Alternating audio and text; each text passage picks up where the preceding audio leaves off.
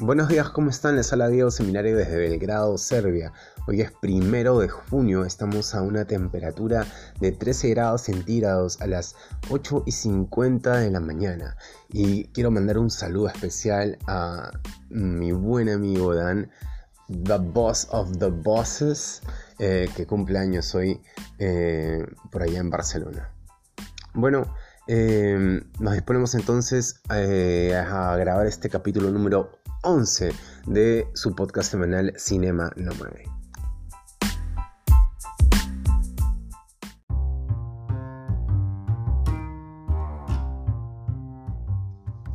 Quiero empezar con la popular de la semana que en verdad eh, incluso yo me demoré en, hacer una reseña porque primero estuvo en la número 1 y, y, esta semana que ha pasado ha estado en la número 2. Em, ahora ya ha bajado al número 6, pero está por tres semanas entre las top 10. Es El Ejército de los Muertos. Pero esto más que una reseña, es una advertencia. Peligro. Por favor, no vean esa película porque se les van a ir dos horas de vida de una manera muy inútil. Me explayo. Yo creo que en parte em, obviamente la, popularidad de, la película es porque el director es Snyder, el, que, ha dirigido también películas como la, eh, la de la Liga de la Justicia y bueno, muchas muy discutidas, la verdad. Eh, a mí particularmente no me gusta ese, este director. Mm, hay algunas cosas que sí, pero ah, otras que no. Y los temas que generalmente tocan a mí no, son películas que no, me llaman mucho la atención. Em, y puedo reconocer que en esta película ha querido abordar el tema zombie de otra manera y, y ha querido mezclar drama con comedia, pero en todo caso, a mí no me da risa su humor, si es que se le puede llamar humor a veces a eso. No lo sé, mm, eh, eh, visualmente no, no, pega con otras, o sea, no es que no es que puedas hacer todo, no, es que puedas mezclar todo eh, y salirte con la tuya. No, los géneros se chocan y la película además de que el guion es pobre y tumultuoso, eh, los actores, Dios mío, oh, no puede ser ese actor principal, el que, el que, no voy a decir ya ni nombres ya, eh, el, que hacía lucha libre, pero Dios, de la lucha libre pasó a la actuación, pero se olvidó de, de formarse como actor, creo yo. No, no, no, no. La verdad que em, visualmente, obvio, cosas interesantes. Eh, eh, el inicio de cómo narra em, el contexto en, en que está el mundo en este escenario apocalíptico. Con, un buen soundtrack, sí te das cuenta que, que es un director que tiene sus cositas pero de ahí a, poder amalgamar todo para hacer una película decentemente buena. Yo sé que la dirigió y también escribió. Uh, yo no sé si le dé para escribir. Bueno, yo la verdad que esta película no.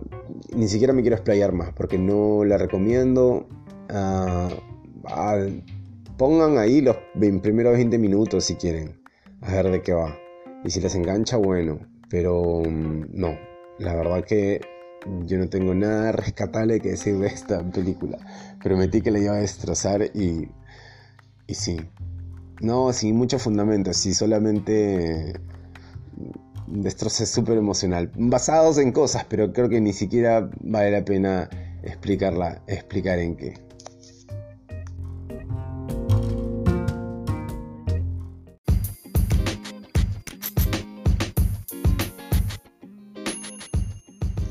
Vamos a seguir con el estreno de la semana. Eh, esto estaba un poquito mejor que, la popular de la semana. Eh, el estreno de la semana es eh, la película Zona de Riesgo de Mikael Hafstrom. ¿Qué se puede decir de esta película? Es una película típica de género de guerra, guerra robots. Si te gusta ese género, dale ahí una, una chequeada. Em, no, sobresale, viene a ser como les digo una película más del montón de, ese género, sin embargo plantean algo eh, simpático que no siempre ves en, las películas y más bien como que no se atreven a ir hasta el fondo de lo que plantean. Y es que lo que pasa es que en, en esta trama, eh, es una trama eh, que protagonizan Anthony Mackie y Damson Idris. Protagonizan esta como futurista, un thriller futurista bélico. Eh, en el que, mm, bueno, dos muy distintos militares estadounidenses deben de, meterse en medio de un conflicto entre, entre rusos y ucranianos para evitar un desastre nuclear. ¿no? Pero de estos dos militares, eh, Anthony Mackie en verdad es eh, inteligencia artificial, es un robot así pero súper moderno. Em, entonces en un punto, eh, el, bueno, no les voy a quemar toda la rama, ¿no? porque para poder explicarlo tendría que tendría que contar cosas que, que si están interesados les voy a spoilear les voy a spoilear la película. Pero lo que en todo caso les tendría que decir es que hay que estar muy atento, porque la película da muchos giros.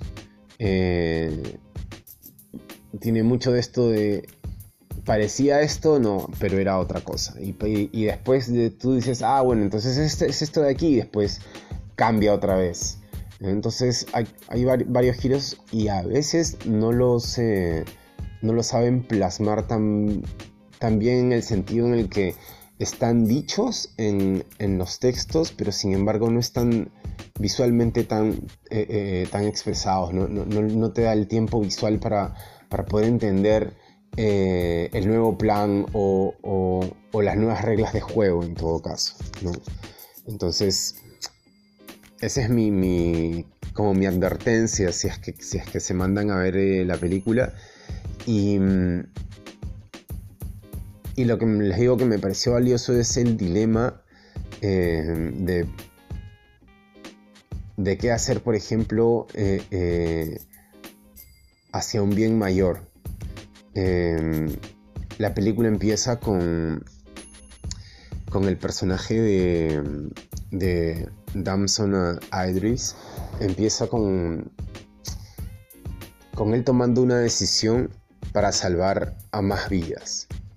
Eh, habían varios soldados que estaban en peligro y, y él sabía que si no disparaba en el momento se iban a morir todos. Pero si disparaba iba a salvar a, a, todos menos a dos que estaban en rango.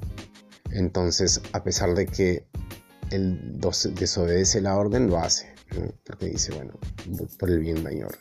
Y después en la película se vuelve a plantear ese, ese tema ya como a gran escala. Em, y yo pensé que se iban a ir hasta el fondo con el tema, pero bueno, no, no sucedió como yo hubiera esperado. Si, si, esa película hubiera, hubiera, se hubiera comprometido con lo que estaba eh, planteando, me parece que que sí sería una película muy recomendable y, muy interesante, pero, pero se quedó un poco corta. Sin embargo, igual es entretenida verla, o sea, harta bala, agáchate porque te cae, te cae una de todas maneras, ¿no? Eh, y las escenas de peleas, todo, todo ok, como para pasarla tranqui, eh, hora y media y comiendo tu canchita, ¿no? Em, canchita, popcorn, eh, palomitas, em, bueno, depende, en, cada, en cada país de Sudamérica me he dado cuenta que las, las palomitas, el popcorn, se dice de manera distinta. Pipocas, eh, poporó, pops, cabritas en Chile. eh, cotufas en Venezuela y bueno, los peruanos les decimos canchita. Así que bueno, yo no sé por qué me mandé aquí con, la denominación de la canchita, pero va ad hoc porque estamos hablando de cine, así que la canchita siempre viene bien eh, para, ver, para ver una película. Y si quieren una, buena receta de canchita, eh, después de que sus canchitas estén hechas, les ponen un poco de mantequilla, eh, le añaden azúcar, canela y la empiezan a remover. Van a tener unas canchitas o eh, palomitas eh, dulces muy, muy, muy, muy buenas. Listo. Así que reseña y encima receta también.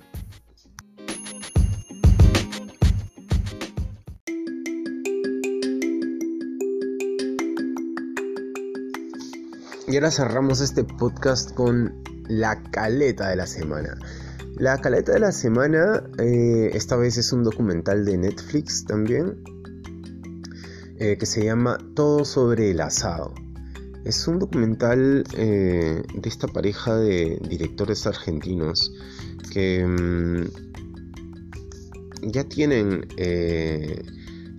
ya tienen cosas hechas acerca de este género. Duprat y suelen hacer documentales con, con sentido del humor, con, con, inteligencia. El guionista también es eh, Andrés Duprat. Em, y es una mirada muy, eh, muy particular eh, a la idiosincrasia del pueblo argentino, de, em, de, la relación que tienen ellos para con el asado. a mí me llama mucho la atención porque refleja también mucho esa, sí, es, esa, pasión, o, mejor dicho, es, esa forma como los argentinos expresan eh, su pasión. A veces en, todo Sudamérica, por ejemplo, decimos que, que de repente los brasileros o los que están más para el Caribe son mucho más alegres y más apasionados. Y de repente los que están más para el sur, que es Argentina y Chile, más, más pero, mm, pero no, a mí simplemente me parece que, son otras formas de, expresar esa misma, esa misma pasión. Eh, y, yo diría, por ejemplo, que el pueblo argentino tienen esta, eh, eh, este espíritu de fanáticos. es por ahí por donde ellos expresan esa pasión. Se fanatizan con cosas, ¿no? Con, equipos, con, música, con, y obviamente con comida, y para ellos eh, pues la carne em,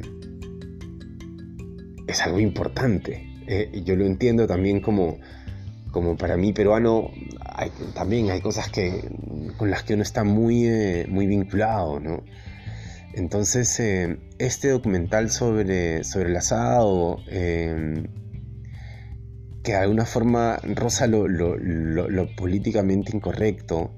Eh, no sé, me parece, me parece un documental muy simpático para poder asomarte a una cultura, ¿no? Por medio de, no, en general, ¿no? Por medio de algo muy específico, que es este vínculo con la comida.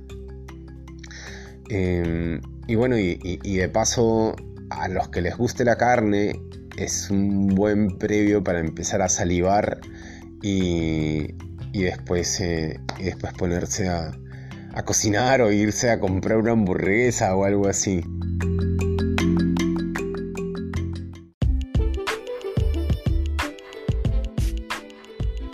Bueno, eso ha sido todo por hoy. Espero que tengan una linda semana. Nos vemos la siguiente semana con el capítulo 12 de Cinema Nómade. Em, espero también que hayan disfrutado de las reviews, pásenlo, compártanlo si les gusta. Ya saben, también nos pueden encontrar en Instagram como cinema raya abajo, nómade. Em, en donde también a veces publico eh, información extra acerca de los test reviews de la semana. Bueno, eso ha sido todo, nos vemos, hasta la próxima.